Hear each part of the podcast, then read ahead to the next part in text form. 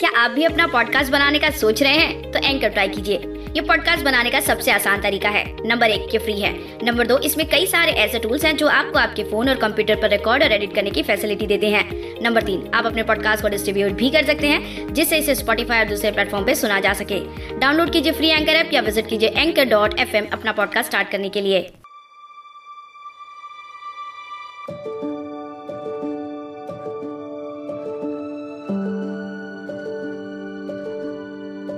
तेरी लबों पर मेरी बातें अच्छी लगती हैं। सारा जग झूठा, तेरी चाहते अच्छी लगती हैं। अक्सर मुझसे बातें करते हुए मेरे दिल पर, अक्सर मुझसे बातें करते हुए मेरे दिल पर तेरी आँखों से झांकती नींदें कच्ची लगती हैं। क्या बात है, क्या बात है। वाकई में दोस्तों, इतनी हसीन शायरी लिखी हुई है हमारे शायरी सुकून डॉट कॉम के होनहार शायर, मिस्टर मोइन जी ने। नमस्ते दोस्तों। मैं हूँ आपकी दोस्त पूनम। आज मैं लेकर आई हूँ आँखों पर लिखी हुई कुछ चुनिंदा शायरियाँ। तो चलिए, बिना वक्त गवाए अगली शायरी पढ़ते हैं। तो अर्ज़ किया है कि चाँद तारों के आसमां तले सिर्फ़ हम हो। कि चाँद तारों के आसमां तले सिर्फ़ हम हो। तुझे चाहने के लिए जैसे एक उम्र कम हो।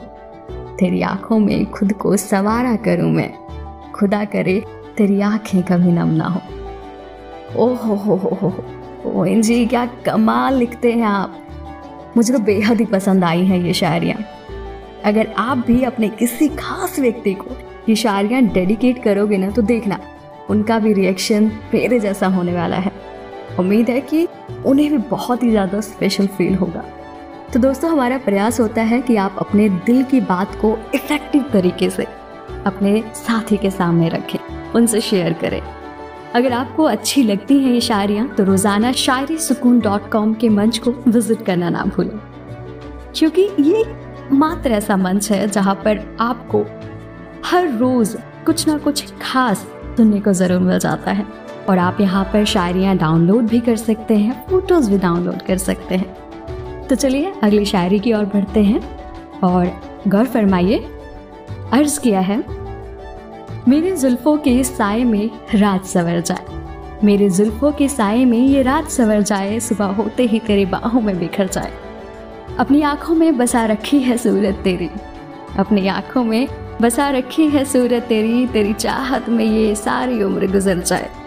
वाह वाह वाह वाह वाह, भाई, वाह। इसे कहते हैं एक से बढ़कर एक शारिया। दोस्तों, मुझे यकीन है कि आपको भी आज की ये दिलकश और हसीन पेशकश बहुत पसंद आई होगी।